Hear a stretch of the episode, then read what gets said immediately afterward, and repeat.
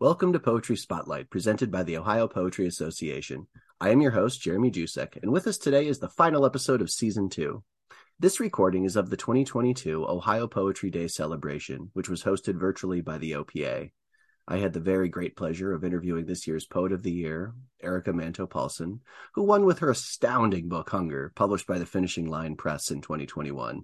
Seriously, you should check it out. Um, I, I have to say that coming to the end of season two, uh, it's emotional. It's this is a wonderful project. I love working on it, and I want to thank everybody who has listened and expressed their appreciation for the podcast. I hope you keep listening. Um, it, it's it's it's a wonderful thing to work on, and I would also like to thank my wife Sarah Jusek, who helps uh, with the editing. Does say does the editing. Um, Peter Kruchnit, who has who did the music for uh, the podcast.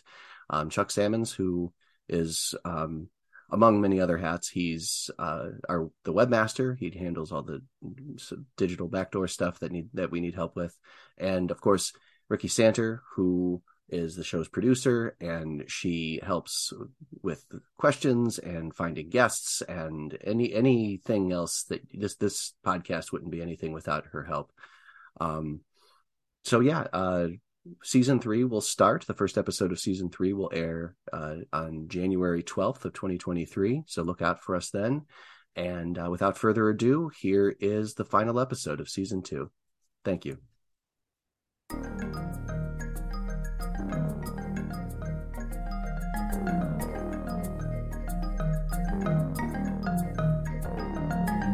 For those of you who don't know, Erica Paulson, she was named the 2022 Ohio Poet of the Year by the Ohio Poetry Day Association. Last year, she received a pushcart nomination and was the Slippery Elm Poetry finalist. Her work has appeared in Thimble Literary Magazine, the Northern Appalachia Review, the Dayton Anthology, Sheila Na Gig, and elsewhere. She was the winner of the 2020 Dayton Metro Library Poetry Contest and has been featured on NPR's Conrad's Corner. Her work is also part of the Cincinnati Museum Center's permanent collection of pand- pandemic memorabilia. Erica is a lifelong Ohioan who finds inspiration in her work in the fertile fields of her home state, drawing on a deep connection to the surrounding world. Erica, thank you again for joining us. And yeah. could you Thank please you. start us with a poem? Of course. Um, so I'm going to read um, the title piece. I have my book, maybe it won't be blurred, from the book today, and it's called um, Hunger.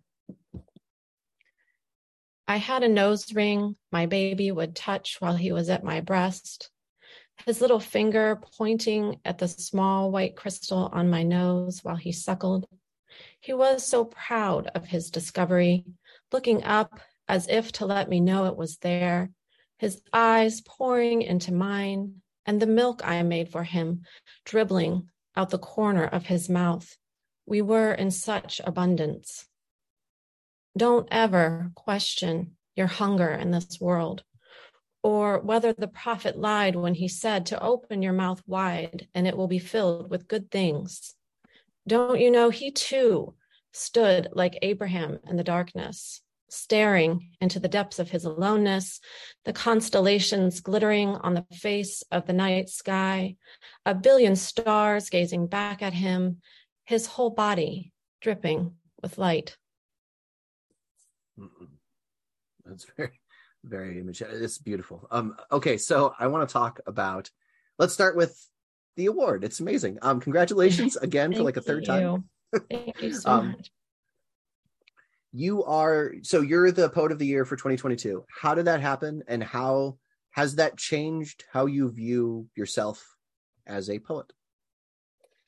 Um, how does that happen? That is something I, I think I've asked myself a time or two since I um, found out about the award. Um, and I, I think it's probably a, you know, a little bit of luck and, um, and, a, and a lot of hard, hard work. Honestly, I, um, put a lot of work into these poems and I have a very strong literary community that I'm a part of that, um, I have relied on. And um, I worked with my mentor, Pauletta Hansel, in the creation of the book. Um, and she is a poet who has really influenced me as a as a writer myself, and also I'm a big fan of her work. And um, and David Garrison, who's another one of my mentors. So um, you know the the it, you know it, I don't know. It's it's amazing to see my work getting out there. Um, it feels really good. Um, also, you know, as a as a doula and a birth worker, it's um, it's really neat to see some of the topics that I've addressed in the poem. I feel like the voice of the universal mother has is getting her time at the podium, and I'm I'm really um, really happy about that. And um, and so yeah, I mean, it's absolutely changed the way that I view myself as a writer. Um, and probably you know will continue to change that um, especially being an ohio girl you know i was born and raised here i was born in wood county um, I've been, you know, I've I've traveled all over the world, but I've lived here all my life. This is my home. This is, you know, these are my people. So this place, um, my my work is heavily rooted in place and and my experiences here and my work here and the people here. So specifically, you know, to be the Ohio Poet of the Year has a lot of meaning to me. I feel very very grateful. Yeah, that's a huge charge right out the gate that you made, which is which is excellent. Um, Thank you. so it was for the, your your collection hunger. And let's let's talk about that. Where did that come from? What is it about? And what do you want people to know when they pick it up?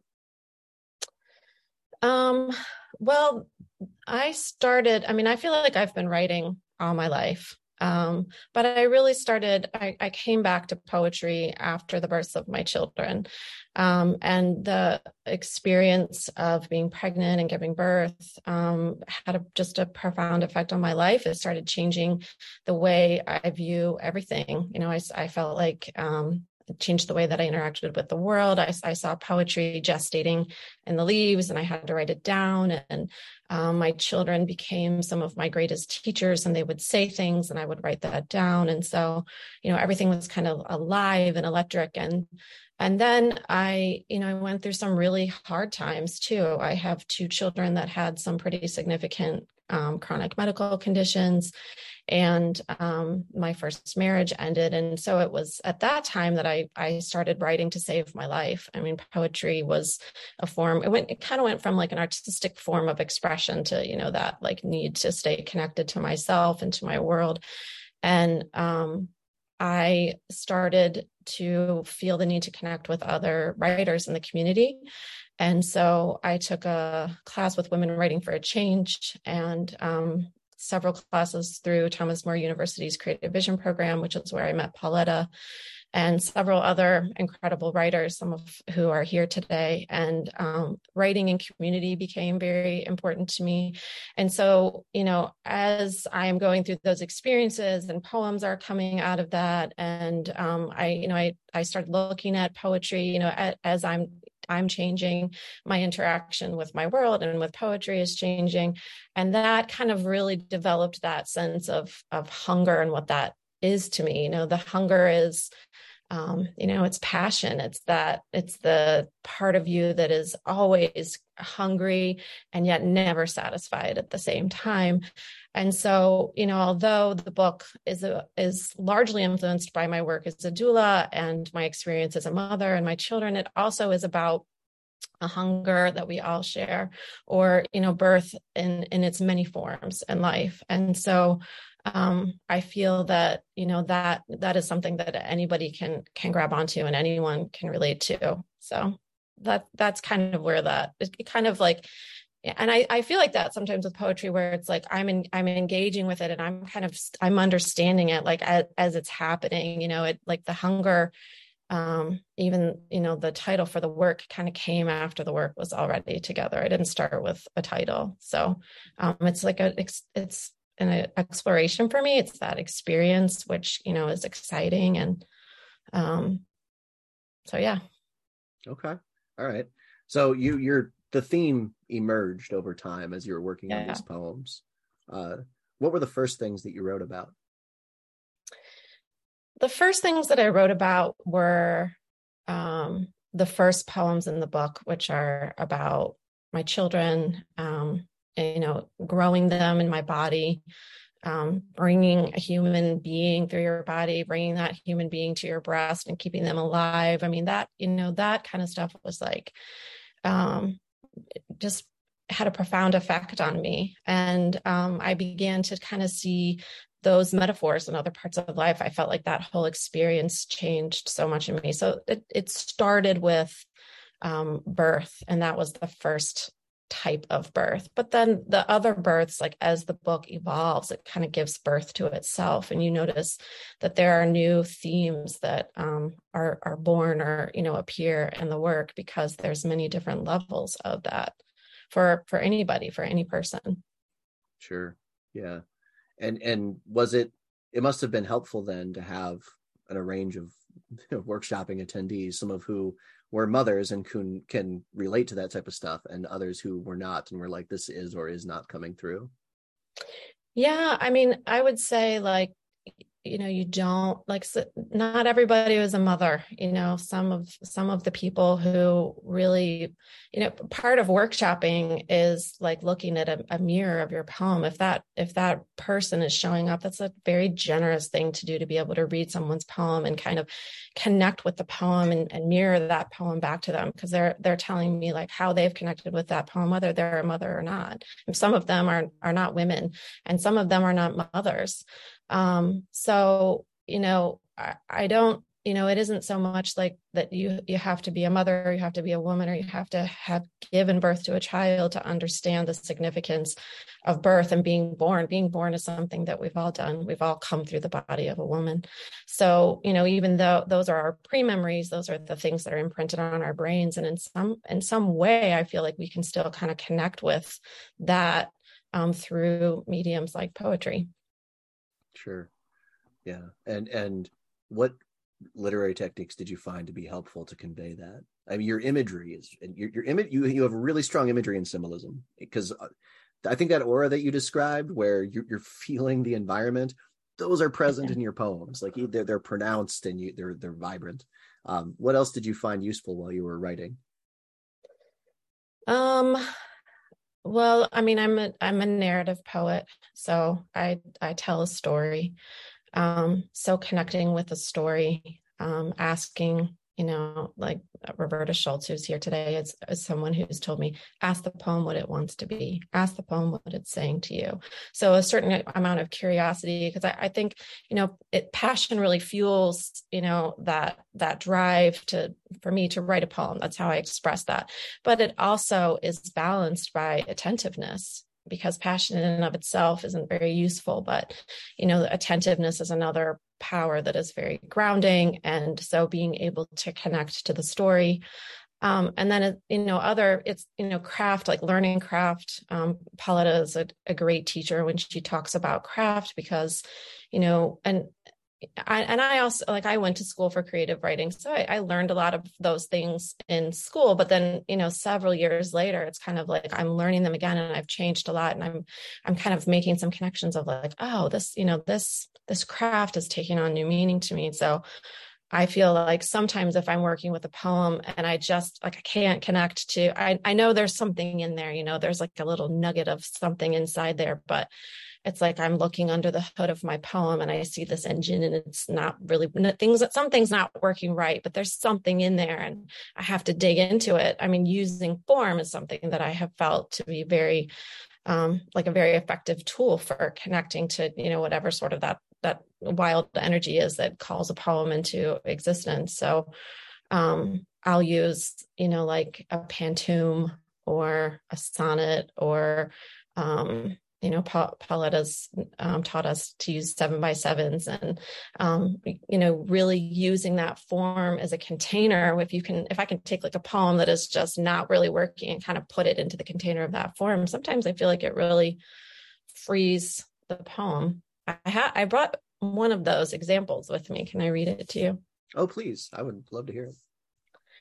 So this was a poem that I I was struggling with, and I put this one into a pantoum, and this is called Wood County Pantoum. When I left my sister crying by the train tracks, it was early in the morning, and the darkness was around her shoulders by the train tracks, heavy like a quilt left in the yard overnight. And the darkness was around her shoulders, and we had no time to say goodbye. We felt heavy like a quilt left in the yard overnight. She held her baby. He was smiling. We had no time to say goodbye. We felt the train approaching like thunder before a storm. She held her baby. He was smiling. It was early in the morning. The train approaching like thunder before a storm. When I left, my sister crying. Hmm. It, it, does a really nice job of reinforcing not just i think it's the repetition of like the lines like they when you hear the repetition it kind of the poem is telling you what it wants to say you know, yeah. you know you're able to kind of connect with like yeah that that is what i wanted to say that's what i was trying to do interesting interesting i i know this is going to sound like a crazy connection but like is mm-hmm. you you help you help uh, women deliver their children and you did you helped a birth last night. You were saying that like you might have been doing this in from a different location because you didn't know if you're going to be there. Um do you think that repetition is something that might be born out of the delivery process? Because there's a lot of repetition involved in that with contractions yeah. and breathing and yeah i really like that you say that actually. I i do. I mean when a woman is giving birth um you know or any animal. Like i don't know if you ever had like a cat that you know gave birth to kittens and a lot of times they want to like run under the under the front porch or you know your dog wants to go in a dark closet because there's something about being in a tight dark safe place that allows us to kind of be vulnerable and to give something to let something go to release something and and women are the same way. I mean they uh, women want to be able to kind of stay in that um, and that safe sort of like repetitious environment.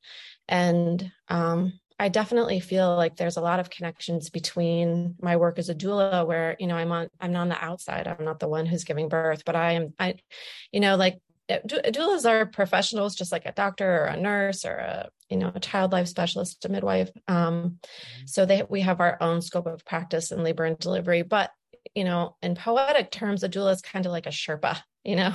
Somebody who knows the territory. I mean right I mean, for and I'm sure there's people here that are like, I don't really know what a doula is, but that's how I think about it. You know, like my lungs were made for this work. I know this territory. I I can I can take a lot of this stuff on my back, and I can guide you. You have to go through that process, but I can be there with you because I've been there before and I know that place, and I I I can help you. You tell me where you're going, and you know that's different every time because you know people change, women change, births are different every time for every baby. But, you know, and, and in relation to the poem, like I can be the doula for that poem. Like I can be able to kind of be curious and kind of engage with it and, you know, just kind of be like, what, where are we going? Let's go there. And then on the other hand i think you know i'm also the mother of that poem you know that that poem has chosen my body to come into and to to grow inside and to gestate and to become something that doesn't belong to me. Um like my 19 year old daughter is here. She's her own woman now you know I, i'm i'm a woman talking to a woman about her childhood which isn't that's kind of wild sometimes to me because i feel like she's still like this little tiny girl and yet you know she has become something and she's you know she's she's becoming you know what who, who she will be. And a poem is kind of like that to me where it becomes something you know and it calls it calls us into itself. It's you know it's like a universal language that's fascinating. The, the the the, Sherpa description was really really cool. Um, could you? I'm still fascinated by it. Um, could you please explain what a doula is for anybody who's watching that may not know? Sure. A doula is um, a professional labor and delivery advocate. We provide informational, emotional, and physical support during pregnancy, during birth, and then in the early postpartum. Um, so we're part of the the birthing team. We don't do anything medical, so we're not providing any of that aspect of the care, but we really do hold space for the fact that a birth is not just a physical event for a woman, that it is a, you know, a body, mind and soul event that stays with her and affects her for the rest of her life. So the doula is there to to hold space for that, to to care for that. To that's our focus, that's our attention. That's what that's what we can provide when we are a part of the birth team. Cool. And I like this. I like the idea of you like gestating these poems and then delivering them and like letting them be what they want to be. What poem? And earlier you talked about the advice that Roberta had given you, where you know let find out what the poem wants, not what you want it to be. Um, during this creative process, what poem that you have would you say made the most significant progress or surprised you the most? The end result once you found what it was. Um, I I can read one. Can I read one first? Please, absolutely. Okay. Um, there's a poem here, and you and I talked about this one briefly, but it's called Midwifing Loss. So I'll read the poem first. A pregnant mother lost a baby at 14 weeks and buried the fetus behind a woodpile in her backyard. Before that, she asked if I would see his small body inside a blue ceramic bowl in her fridge, and how the baby's arm moved at the elbow hinge when she touched him. He had a torso and legs and two palms that would have clenched into fists when he cried. Who can bear the shape of loss delivered in a paralyzing gaze in all the ways it would have looked like you? From the small, cold mouth of survival, we hinge at the joint and move. Let us remember how we would have held on, where we would have loved. So, this poem surprised me. You know, I, I, am a narrative poet. So, this is an experience that really happened where um, someone lost a baby. And I don't know if you, you probably don't know, but today is Pregnancy Loss and Awareness Day. So, it's a day set aside to um, hold space for women who have lost a baby. And at any stage, that can be a very difficult loss for a woman. And I, you know, part of our jobs as birth workers, and this would include midwives, doulas, any anyone who works in labor and delivery, is to be a part of those births too, which are losses. And you know, like uh, birth, a, a, miscarriage or a loss has similar pain. It has a it has a delivery. So as I'm writing this story of this experience that I had, where a woman, and that's a very vulnerable thing for her to ask me to look at this baby that you know I lost, and he was so small, and look, his arm moves, and you know, look, he had hands, and you know, and I you know you have to go there. You know you have to be in that. Yeah you're like yeah I, I, see that. I see those arms. I see that. And i can see her grief. And so as i'm writing the poem and the poem i'm thinking is about holding space for loss that that's what we do is hold space for loss. I felt like the poem just kind of flipped it around back on me and suddenly i was looking into the bowl of the poem. Hmm. and there was there was loss for me. And I think that loss could be whatever comes into your mind when you're reading the poem because we all we all go through times of loss. We all go through times where we think that, you know, we think things are going in one direction and then we don't know why but they don't. And there's so many emotions that go with that. It could be anything, shame, anger, all of the all of the all of the parts of grief. So I was surprised when I looked at the bowl of the poem and saw my loss. And it it like spoke to me and was like, you know, you have to remember your loss, your grief. You have to hold space for grief just as much as you have to hold space for joy, um, you know, euphoria, all, all of the really powerful, you know, juicy feelings that we love to talk about. You know, we we also need to talk about the or hold space, not even talking. And I think a poem can do that. A poem can say something in a very powerful way that sort of honors what that means. And it, you know, it said to me, you know, we, we, you, you have to remember where you would have loved, where, where you would have held on and you don't, and you lost that. But, you know, but the next part isn't written. I don't know what the but is. That, that is what, that's in the third stanza that I can't write. That's for someone who's reading it to write. But being able to be in that moment was an important part of writing that poem. I bet.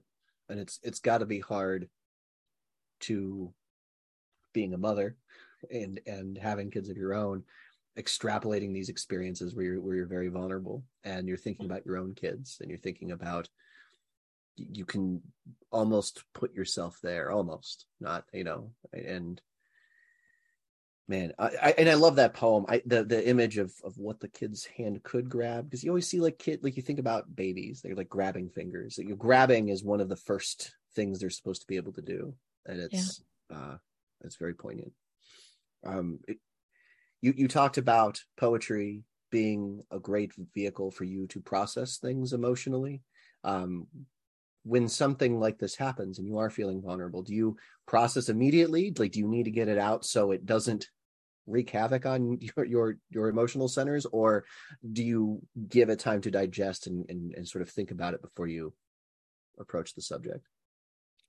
Oh no, I, I, you know, I'm writing things on napkins in the back of my hand, and you know, in my iPhone, I'm like speaking while I'm driving sometimes because that's, you know, that's when I'm like, oh, and it's not so much that i'm like oh i got to hold on to this so that i can put it into a poem. It's like that i oh this is it. This is the thing. This is the thing i need to say. And it, and maybe it becomes a poem and maybe it doesn't but those are often the things that i'm pulling from when i do write a poem. And you know even in my phone like my notes list you know you have that notes app that your phone comes with i don't use i use very little of my phone it's like talking texting and the notes app because mm-hmm. that has like fractions and pieces of just pre poems, you know, hanging out in there. And I, I, you know, I'm Italian, so I probably don't think enough before I speak or write a poem. Um, but that that's part of you know that's part of my passion and so you know that's why part of my process is to like do it and put it out there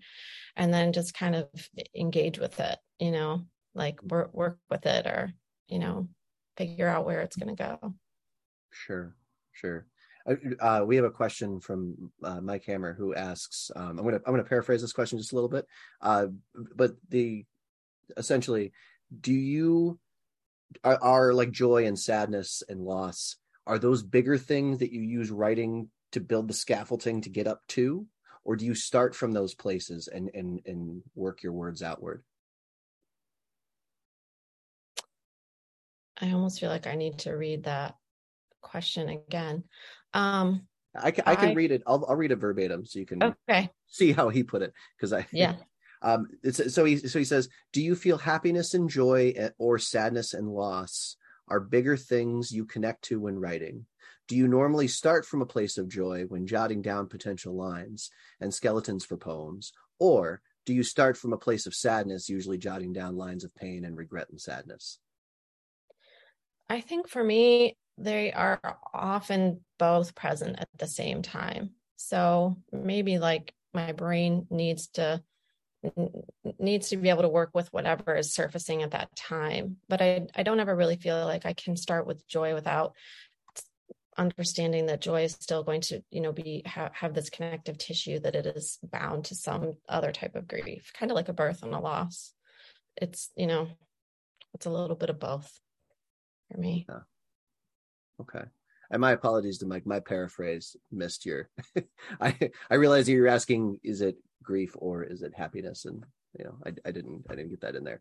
Um, okay, so to to the poem midwifing loss it, it's for people that aren't you know you can't see it on here but there's two stanzas and the second stanza i think is is incredibly tragic because the first is is more narrative and kind of describes sets up the situation but the second stanza just bam bam bam image image image and um so how did you arrive did you pick these images? And do you extrapolate your clients futures? Like did, did you keep in touch with this woman? You know what happened? Sometimes i keep in touch with them. Um you know a lot of times that is up to them because you know i'm there in a, as a professional and you know i have to stay connected to other other professionals or other poets like it you know when when you work in this field because it is like a lot of heart and soul work know you can't get enmeshed with your client. I can't have a need to stay in touch with her find out how she's doing or how's it going uh, uh, because it just really trivializes everything. And would you know kind of stamp out any any type of fire that had had kind of come from from that experience for her or for me. So you know sometimes i'm putting that experience in a poem because i'm not going to stay in touch with her. Sometimes i'm asking her is it okay if i write about that that time? You know because i want to write about that time. And do i have your permission to do that? Like do i feel that that's appropriate um, because you know that's a that was an intimate experience and that's her story you know that's that's my experience of being with her story but you know i feel like to to honor that and to out of respect for that you know that would require some communication. So um how did i arrive at some of those images? I, I really feel like it just was a mirror. Like i feel like the second stanza is is a mirror of the first stanza. It it just you know it's kind of like the lens like shifts and focuses and pans out. And then you know for me i, I really feel like I, i'm i'm looking at you know something that i lost and it was already there because it was already there in the first stanza so i didn't have to recreate that. Hmm. okay. Um you're you have a background in music. You're a trained musician. Uh and uh, and, and, you focus on musicality. It's it's it's right on your website. It's you know, and, and your your work does it does hum even if it's not singing actively. It's still got a ditty in the background. So so what role does music play, and and how do you go about shoring up the pacing of your poems? Well, I my parents um, gave all of us music lessons as children. So my mother played the piano and she taught all of us to play the piano. But before we learned to play the piano, I, I can remember laying underneath our piano and um, listening to her play. So kind of just feeling some of those you know some of the music kind of like settling down on top of me and i can see the her foot pumping the pedals and you know that was my earliest experience with music and probably you know my my pre memory of music is maybe her playing or singing. You know my mother is an artist she's a watercolor artist and so she always um, was a big supporter of the arts. My sister's an artist she did the cover art for the book um, so um, you know i, I feel like being raised in a you know and, and, we're from a small town so you know we were we were free to run around our town and dig in the dirt and you know build stuff and you know i bring home kittens that you find in a field and um you know carving pumpkins like all of that you know that music is part of like all of my life. And so when you know my parents you know they put all of us through classical training i think that there's something about learning it's kind of like form for poetry you know learning about music learning about theory learning about you know what you know you start to it, it in some ways it's like when you learn a language, the first thing is you're like, oh, it doesn't sound like music anymore. Now it sounds like notes on a page, or you know, like if you if you didn't speak Spanish and you learn Spanish, instead of just hearing all this music, suddenly you just hear somebody on the plane asking their child, like, do you want a blanket? You know what I mean?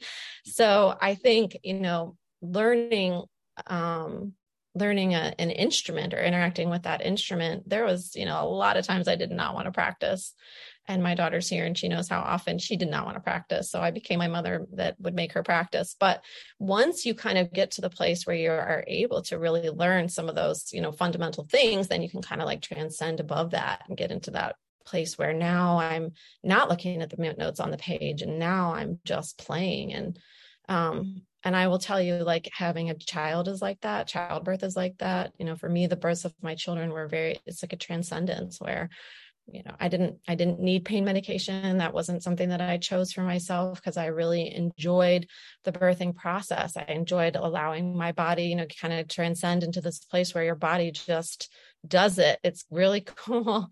And poetry is like that you know where you go to school like there were definitely times where i'm in school and i was like oh, this just killed all the joy of my what I thought I liked poetry until I went to school. And then I, I had to be out of school for a little while. And now I've really gone back and felt like I wish I would have paid better attention.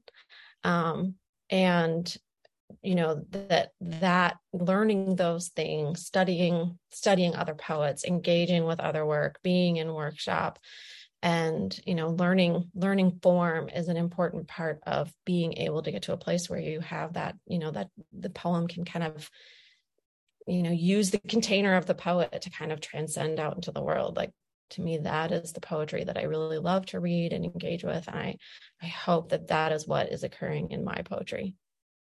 Yeah. So i know this isn't the most important part of the interview but that means you gave birth with no epidural seven times Oh no, I gave birth with no epi. Well, I had one C-section, oh. and then I did not have had no pain medication for three. So, and then three of my kids are bonus kids. Those are my step kids, and okay. they came to me. They they are my children from another mother, but they are my children as well, and they are part of um, my second marriage. We're a blended family of nine, so we have we have seven. My husband and I have seven together. Okay. I, I, I knew, always, I knew you had seven kids. I didn't know what the breakdown yeah. was. yes. But actually, the mom that I was with last night, she just had her seventh.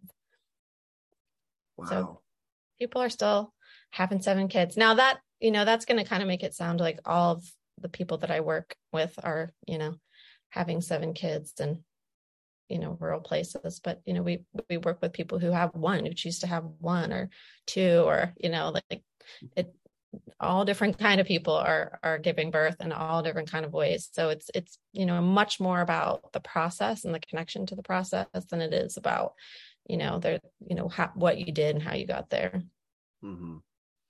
it's it's it's nice hearing you apply form to poetry because i think a lot of people approach poetry as like oh this is a transcendent experience but you have transcendence to compare it to and you hammer you use use form and craft to to whip it into shape.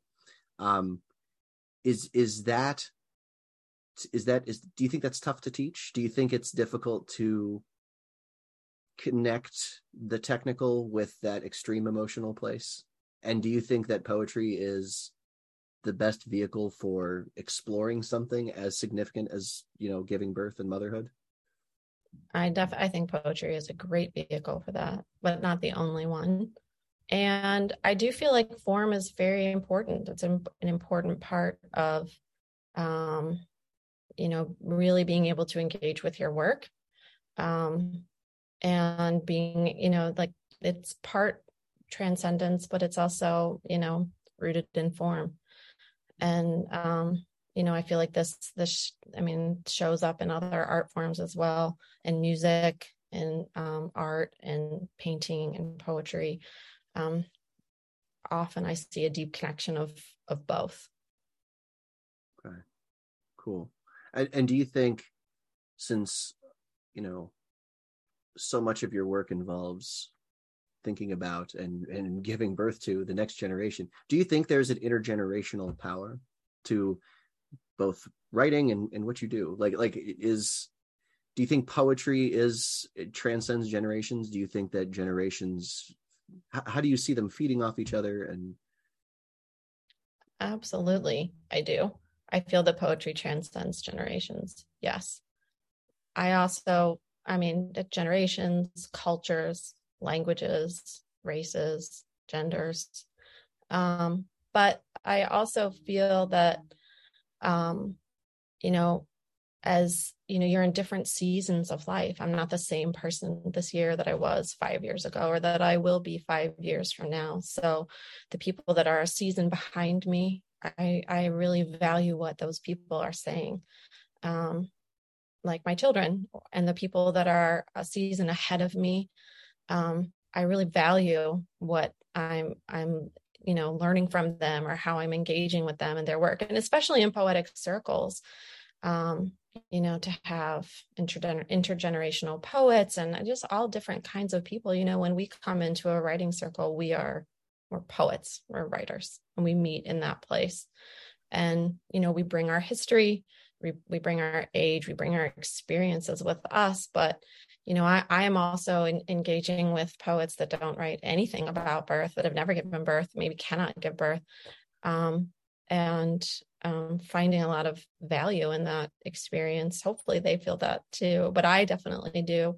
Um, and you know, there have definitely been times where, and you know, as I was pulling this book together, I was probably almost done with it, and I said to Pauletta, um, "Nobody's going to want to read a bunch of poems that a woman wrote about giving birth," and she said, "Well, nobody will if you don't." Nobody cares if you don't you know? And that really said something to me that you know i also need to kind of not be thinking about what everybody else is going to feel and how they're going to engage with my work because that's their journey you know that's their story that you know everybody may not pick up every single thing and feel that they're engaging with something. And yet what we're doing when we engage with each other's work is we're, we're engaging in this thing that we all share. It's like that that thing that kind of binds us together as as people so yeah.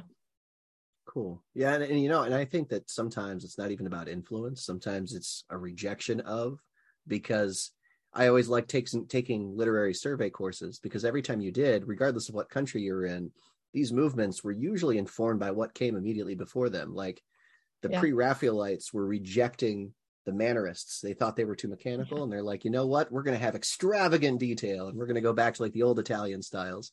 And um, you know, and and each every twenty to thirty years, it seems like people are getting fed up with what was coming before them, and you know, and whatever's fueling that is just a negation of, you know what I mean? Um, yeah. So, and and you know, I don't know, my my kid's not a teenager yet, but I've heard that there's some rejection that goes along with that too. oh, of course, they will. They do. They need to. They have to. You know, I mean, I, I and you know my son is here too quentin and we've had conversations about poetry. He's a very philosophical person. And um you know he's a young boy and you know he'll engage with my work but he'll give me feedback that nobody else can. And he'll reject things that maybe i should reconsider you know? So you know like being but also like I, i'm i am right here right now. I am you know that i, I am today the ohio poet of the year you know 10 years from now they're going to wonder why. But today this is where where i am. So where i'm being in this moment in today. And um, also you know continuing to want to evolve and be a part of that process. And you know hopefully i can depart from things that i should depart from as i get older. And and maybe not. Maybe i can be a conservationist and hold on to things that we need to make you know fight them about that we're not going to let go of these things. I don't know. But i i really do love being a part of that process and that journey. Yeah that's um and what do you want to know about erica today in 2022 owing for the fact knowing that you'll you'll change eventually but your work and you as a writer today what do you want everyone to know? Um first i want everyone to know that i you know i'm i'm grateful to be among you that you know i'm here because you're here. Um and and you know i look forward to staying on this on this path and on this journey together. I will say like i think during covid you know poets were some of the people that were gathering in circles and you know we're all kind of going into shock but we're all talking to each other. We're writing poems. We're speaking to each other. We're keeping ourselves awake. We're keeping ourselves connected. And um, you know i i hope that we continue to do that. I hope that we continue those literary traditions and that we you know honor the work that that we do and and why poetry is so important and why poetry matters. I mean i have to say thank you to the ohio poetry association. Thank you to chuck salmons for all the work that he's done in his um, years of being president.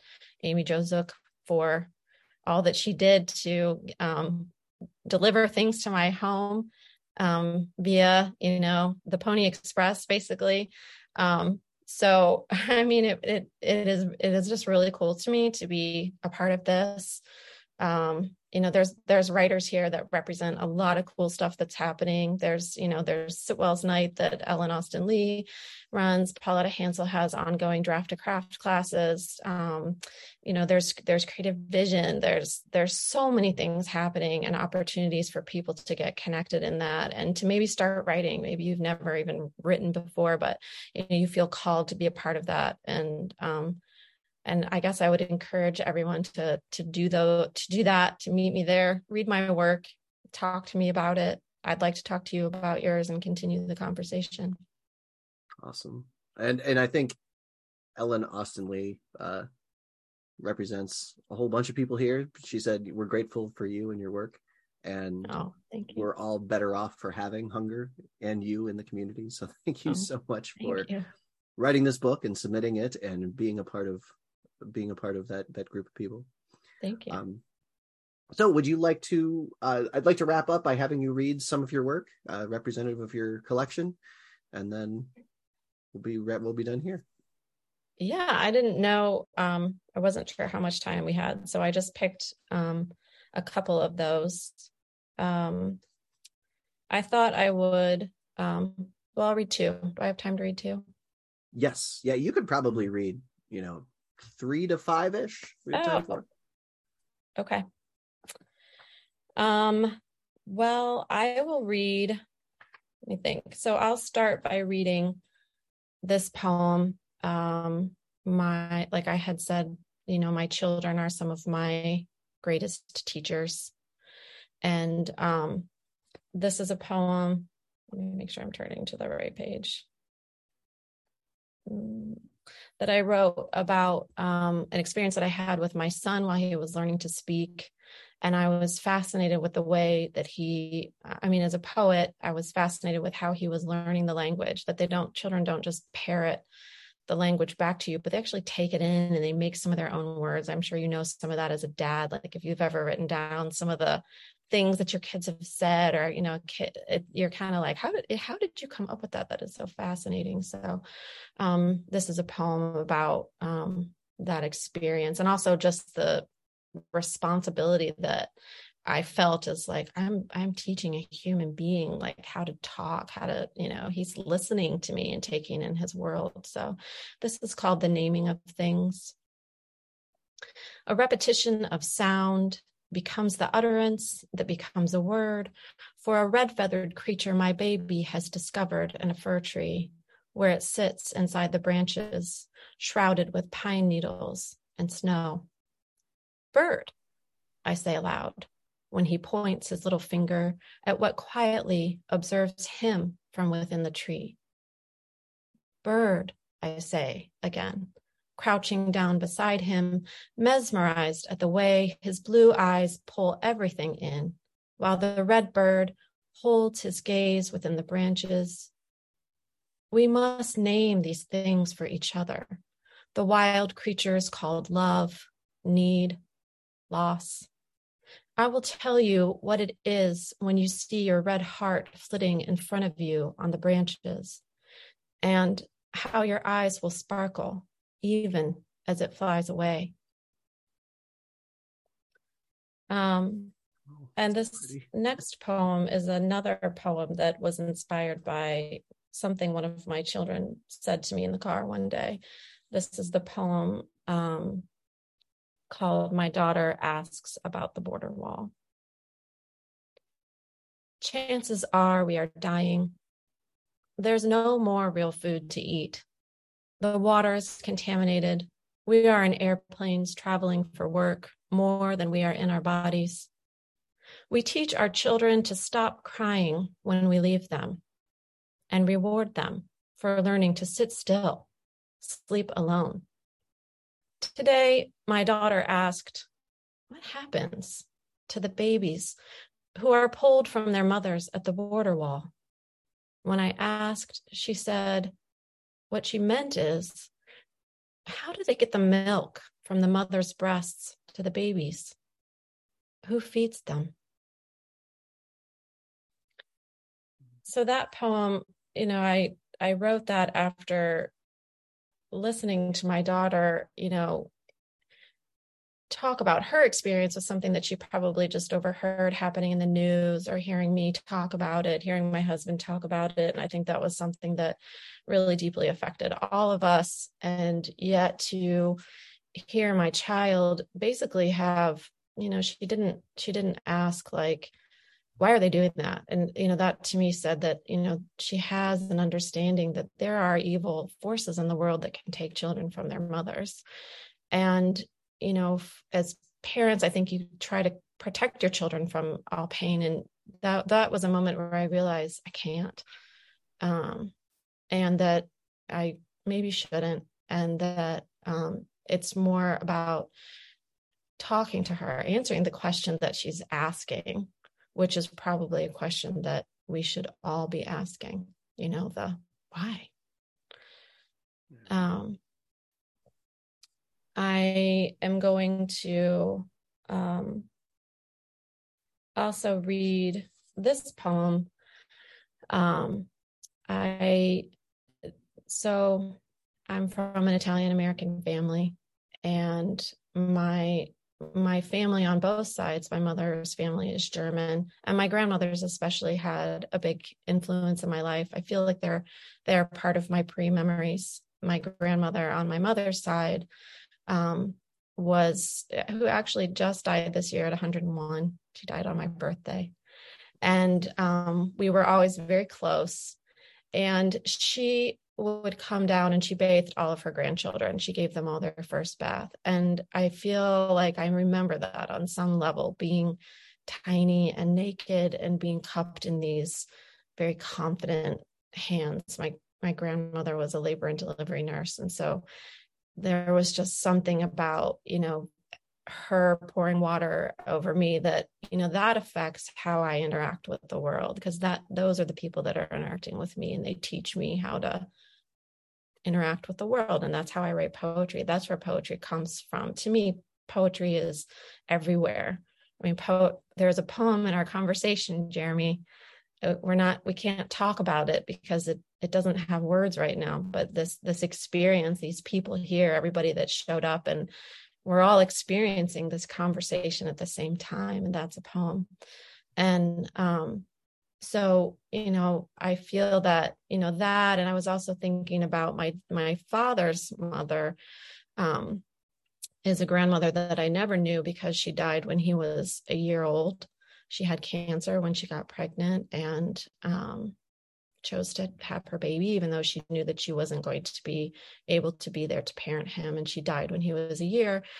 And yet she is very alive in my life because she's alive in my father and um, and in everybody who holds her memory and you know being a child i felt connected to her through my my other family members through certain behavioral things that you know i've heard said about her that i see in my father and um and in you know my family. And i don't who i don't think she would have ever thought that um her granddaughter would be sitting here in october on pregnancy loss and awareness day. Um talking about her, but I am. So, you know, it helps me to remember that the things that we do today matter far beyond our lifetime now. We don't even know, but, you know, what we do, what we write about, the conversations that we have, the people that we're connected to matter. And so, um, you know, being that my family is Italian, I, I remember thinking about those things and I was rocking my son to sleep one night and um, thinking about what it must have been like for my my grandmother my great grandmother to have brought her whole family to the united states from italy only to have a lot they faced a lot of hardship and a lot of loss. My my grandfather was in world war ii he was in the first wave on d-day and made it home. You know that's why we're here and i thought did she ever ask herself oh why did i come here? You know why why did i do this? Was this the right thing to do? You know here's my here's my son fighting a war for another country. And yet that story was never repeated in my family you know and i think like as women and as mothers we don't tell those stories. We talk about we just keep going. We just light a fire we bake some bread we set the table and we keep going and it's that power and even you know when we're talking about poetry you know that um, intergenerational experience that transcends generation that that lasts. So this poem that i'm going to read is titled my great grandmother tells me in a dream to write about her grief. When i was your mother and you were at war your body was a pair of pants left crumpled on the field. I picked them up. And then you were the egg yolk from breakfast scraped from the plate. I wasn't hungry.